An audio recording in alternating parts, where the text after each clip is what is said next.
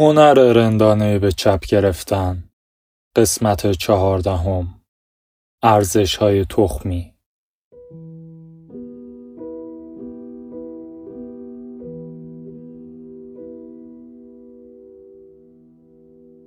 یک سری ارزش های متداول هستند که مشکلات واقعا سخیفی رو برای آدم ها به وجود میارن.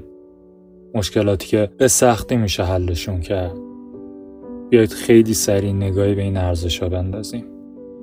یک لذت لذت عالیه ولی به عنوان ارزشی که زندگی رو حول محفرش به چرخونی افتضاحه. برو از یک معتاد شیشه بپرس که قفلی زدن روی لذت رو به کجاها رسونده از کسی که مدام به همسرش خیانت می‌کرد خانوادش رو نابود کرد و بچه هاش رو از دست داد. بپرس که آیا لذت باز شد که به خوشبختی برسه یا نه. از مردی که تا سرحد مرگ غذای چرب و چیلی خورد بپرس که لذت چجوری تو حل مشکلاتش به کارش اومده. لذت یک خدای تقلبیه. تحقیقات نشون داده که کسایی که انرژیشون رو روی لذت های سطحی متمرکز می‌کنن در نهایت استراب بیشتری دارن. از لحاظ عاطفی بیثبات و افسرده تر هستن. لذت سطحی ترین نوع رضایت از زندگیه و در نتیجه راحت تر از هر چیزی به دست میاد و راحت تر از هر چیزی از کف میره. ولی با این وجود لذت اون چیزیه که 24 ساعته هفت روز هفته به ما عرضه میشه و تبلیغاتش همه جا هست. همون چیزیه که ما روش قفلی می‌زنیم. ازش برای سر کردن و پرت کردن حواسمون استفاده می‌کنیم. ولی لذت اگرچه تو زندگی تو دوزهای معینی لازمه ولی به خودی خود کافی نیست. لذت علت شادکامی نیست بلکه معلولشه. اگه بقیه چیزها رو درست انجام بدی ارزش ها و معیارهای درست درمون لذت هم خود به خود به عنوان یک محصول جانبی ظاهر میشه. دو موفقیت مادی. خیلی ها ارزشی که برای خودشون قائل هستن رو بر اساس اینکه چقدر پول در میارن یا چه ماشینی سوار میشن یا اینکه چمن حیاتشون از چمن همسایه چقدر سبزتر و قشنگتره میسنجن. تحقیقات نشون داده زمانی که فرد بتونه مایحتاج اصلی زندگیش مثل خوراک، سرپناه و غیره رو تأمین کنه. هم بستگی بین شادکامی و موفقیت دنیوی به سرعت به سمت صفر میل می‌کنه. در نتیجه اگه یک بی خانمان قهدی زده تو خیابونای هند باشی ده هزار دلار در سال تأثیر شگرفی روی شادکامیت می‌ذاره. ولی اگه به راحتی تو طبقه متوسط داری زندگیت رو می‌کنی ده هزار دلار اضافی تاثیر چندانی روی زندگیت نخواهد داشت و این یعنی داری کون خودتو پاره می‌کنی و آخر هفته هم اضافه کار وای میسی برای هیچی مشکل دیگه ای که بیش از حد ارزش دادن به موفقیت مادی ایجاد می‌کنه خطر اولویت دادنش نسبت به ارزش های دیگه است. ارزش های مثل صداقت، پرهیز از خشونت و همدلی. وقتی آدم ها خودشون رو نه بر اساس رفتارشون بلکه بر اساس مدال ها و مقام هایی که در جامعه جمعوری می‌کنن میسنجن نه تنها کم اون و سطحی هستن بلکه احتمالا عوضی و دیوس هم هستن. 3. همیشه حق به جانب تو باشه مغز ماشین ناکارآمدیه ما مدام فرضیه های ضعیفی می سازیم احتمالات رو بد قضاوت می کنیم واقعیت ها رو نادرست یادآوری می کنیم و بر اساس عواطف علکی و یهویی تصمیم گیری می کنیم ما یعنی گونه بشر تقریبا بیشتر وقتها تو اشتباه هستیم. پس اگه معیار شما برای موفقیت تو زندگی اینه که حق با شما باشه. خب باید بگم که خیلی بهتون سخت میگذره که همیشه عراجیف رو برای خودتون اقلانی جلوه بدین واقعیت اینه که آدم هایی که ارزش خودشون رو بر اساس اینکه همیشه حق باشون باشه میسنجن درها رو به روی یادگیری از اشتباهاتشون میبندن اونها این توانایی رو ندارن که از منظرهای جدید نگاه کنن و با دیگران همدلی کنن. اونها چشمشون رو به روی اطلاعات جدید و مهم میبندن. روی کرده بسیار مفیدتر اینه که خودتون رو جاهل فرض کنید. کسی که خیلی چیزها رو نمی‌دونه. این باعث میشه که به خرافات و باورهای بیبنیان خوزعبل نچسبید و همیشه روحیه یادگیری و رشد رو تو خودتون زنده نگه دارید. چهار چنگ زدن به مثبت اندیشی یه عده هم هستن زندگیشون رو بر اساس تواناییشون. برای مثبت بودن در مورد تقریبا همه چی میسنجن. شغلت رو از دست دادی. خب این عالیه. این فرصتیه که رویاهات و علاقت رو دنبال کنی. شوهرت بهت خیانت کرد و با خواهرت خوابید. خب حداقل متوجه شدی که اطرافیانت چجور آدم هایی هستن. بچت داره به خاطر سرطان حنجره میمیره. خب حداقل مجبور نیستی که پول درس و دانشگاه بدی. اینکه نیمه پر لیوان رو نگاه کنی چیز بدی نیست. ولی حقیقت اینه که بعضی وقتا زندگی تخمیه و سالمترین روی کرد به این قضیه اینه که بهش اعتراف کنی و بپذیریش. انکار حسای منفی می‌تونه به حسای منفی عمیقتر و مزمنتر یا حتی اختلالهای عاطفی منجر بشه. مثبت اندیشی مداوم. یه جور تفره رفتنه. نه یه راهکار درست حسابی برای مشکلات زندگی. مشکلاتی که اگه معیارها و ارزش های درستی داشته باشی می‌تونه تو رو قدرتمندتر کنه و حتی بهت انگیزه بده. ببین واقعا قضیه خیلی ساده است. کارها خوب پیش نمیرن. آدم ها میرن رو مخمون. بگاهی پیش میاد. این چیزا حالمون رو تخمی می‌کنه. و این اوکیه. حسای منفی یک قسمت ضروری از سلامت عاطفی ما هستند انکار این حسای منفی یعنی ابدی کردن مشکلات نه حل کردنشون. کاری که با احساسات منفی باید کرد می‌دونی چیه؟ باید اول به روش معقول و پذیرفته شده اونو ابراز کنی و بعد یه جوری ابرازش کنی که همسو با ارزشات باشه. بذار یه مثال برات بزنم. یکی از ارزش های من پرهیز از خشونته. در نتیجه وقتی از شخص خاصی خیلی عصبانی میشم اون عصبانیت رو ابراز می‌کنم. ولی خیلی هم سعی می‌کنم که با مشت نکوبم توی صورتش. ایده رادیکالی. می‌دونم. ولی این عصبانیت نیست که مشکل ماست. عصبانیت طبیعیه. بخشی از زندگیه. عصبانیت توی خیلی از موقعیت ها چیز سالمیه. یادتون باشه که احساسات چیزی جز بازخورد نیستن. مشت زدن توی صورت آدم ها این یه مشکله.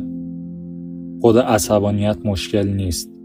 عصبانیت فقط یک پیام رسانه برای مشت من توی صورت تو. تقصیر رو ننداز گردن پیام رسان. پیام دارم. بندازش گردن مشت من یا صورت خودت. وقتی خودمون رو مجبور می‌کنیم که همیشه مثبت اندیش و مثبت نگه باشیم وجود مشکلات زندگی رو انکار می‌کنیم. و وقتی مشکلات رو انکار می‌کنیم این فرصت رو از خودمون می‌گیریم که اونها رو حل کنیم و شادکامی به بار بیاریم.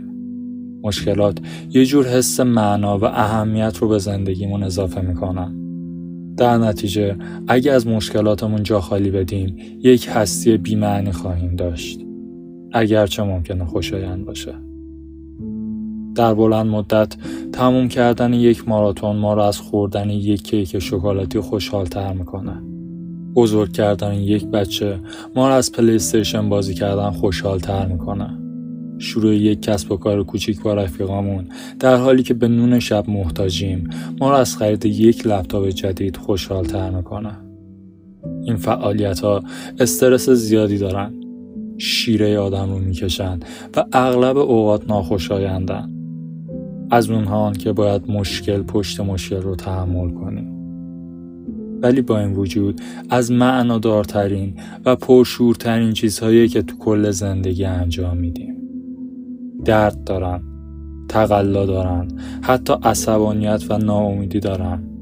ولی وقتی به سرانجام میرسونیمش به عقب نگاه می‌کنیم و در حالی که داریم برای نوه هامون تعریف می‌کنیم چشمامون تر میشه.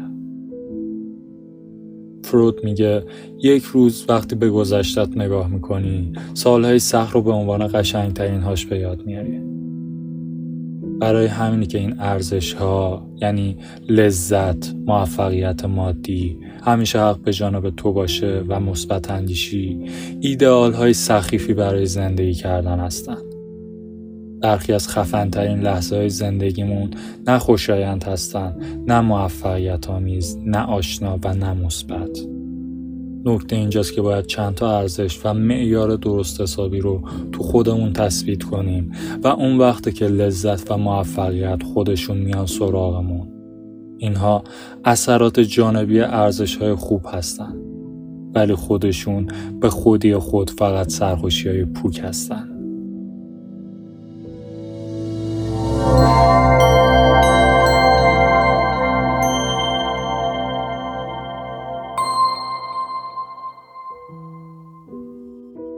تعریف ارزش خوب و ارزش بد.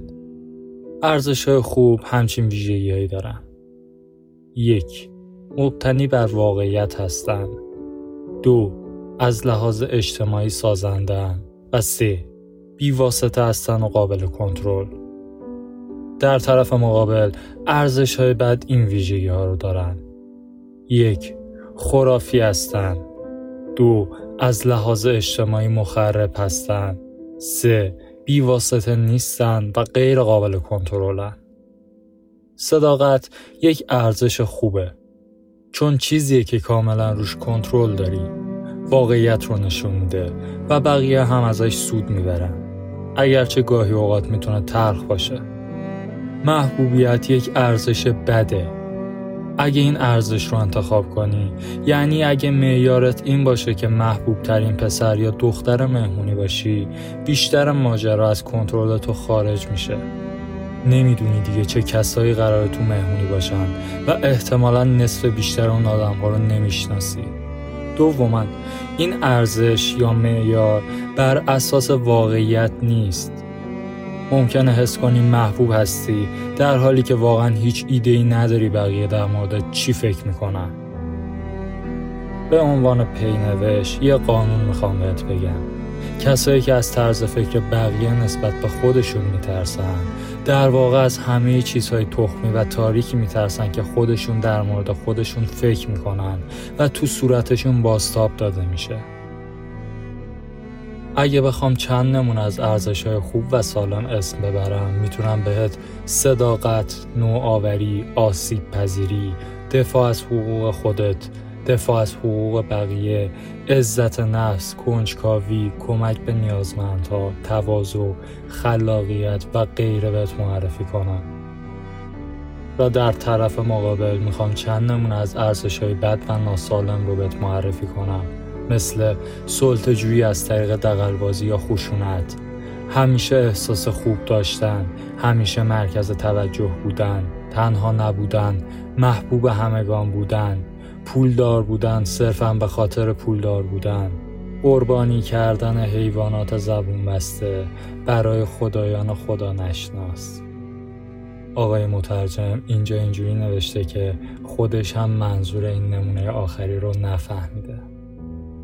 بگذاریم می‌بینیم که ارزش های سالم و خوب اونهایی هستن که از درون به دست میان.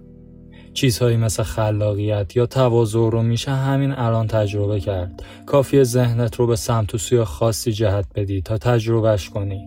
این ارزش ها بیواسطه فوری و قابل کنترل هستن و شما رو با دنیا همونطوری که هست درگیر می‌کنن. نه اونطوری که دوست داری باشه.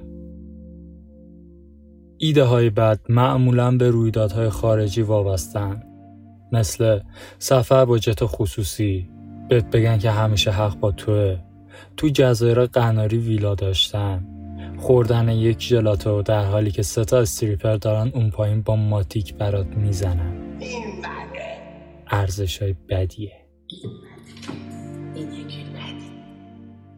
ارزش های بد.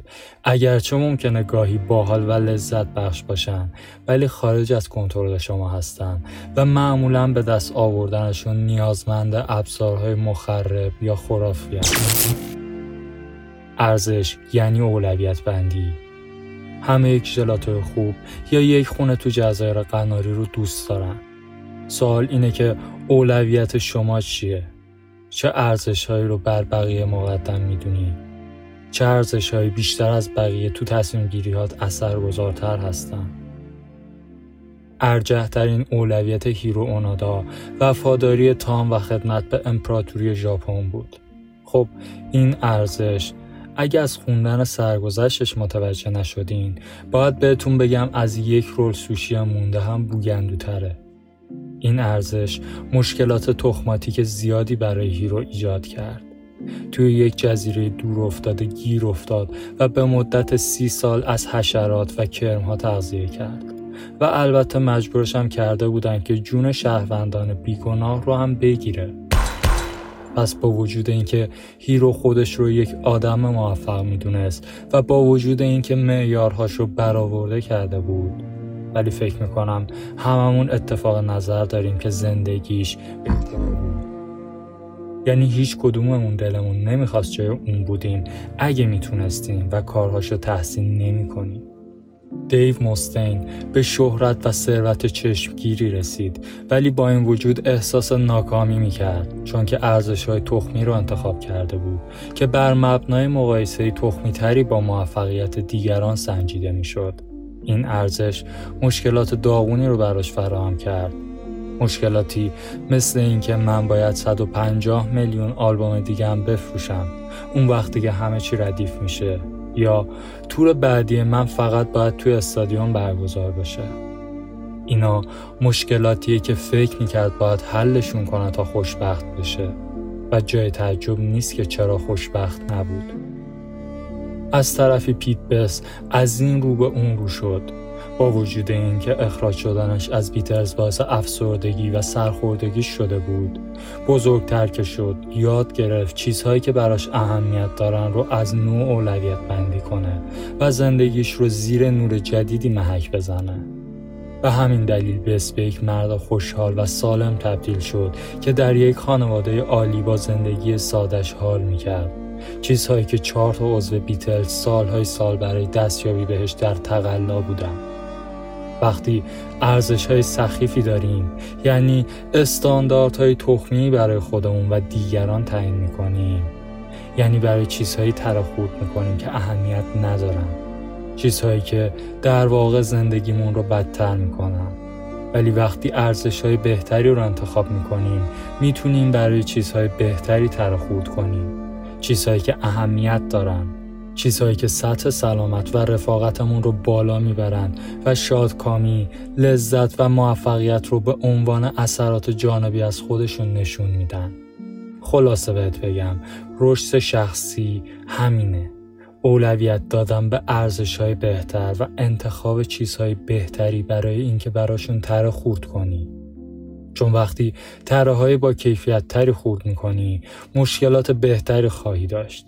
و وقتی مشکلات بهتری داشته باشی زندگی بهتری هم خواهی داشت. از اینجا به بعد این کتاب به پنج ارزش اختصاص داره که اون ها با عقل سلیم همسون نیستن ولی ارزش که به نظر من مفیدترین ارزش ها هستند که فرد می‌تونه برای زندگیش انتخاب کنه. همشون یه جوری از قانون تلاش معکوس پیروی می‌کنن که قبلا در موردش صحبت کردیم. چون همشون از جنس منفی هستن. همشون نیازمند رویارویی با مشکلات عمیق تری هستن. نه تفره رفتن ازشون و متوسل شدن به سرخوشی زود گذر این پنج ارزش هم بحث برانگیز و هم رنجاننده هستن. ولی زندگی منو از این رو به اون رو کردن. اولین ارزشی که تو فصل بعد بهش می‌پردازیم یک شکل افراطی از مسئولیت پذیریه پذیرش مسئولیت هر چیزی که تو زندگیت اتفاق میافته صرف نظر از اینکه تقصیر کیه. دومین ارزش عدم قطعیته اعتراف به نادانی و تردید همیشگی به باورها. بعدیش ناکامیه. تمایل به کشف اشتباهات و نقط ضعفات با هدف بهتر کردنشون. چهار رومی رد شدن یا رد کردنه. توانایی نگفتن و نشنیدن و در نتیجه تعیین کردن چیزهایی که می‌خوای تو زندگی بپذیری یا نپذیری. و آخرین ارزشی که در موردش میگم تعمق در فانی بودنه. این یکی خیلی حیاتیه چون توجه همیشگی به مرگ شاید تنها چیزی باشه که به ما کمک می‌کنه. همه ارزش های دیگهمون رو تو یک افق مناسب جلوی چشممون نگه داریم.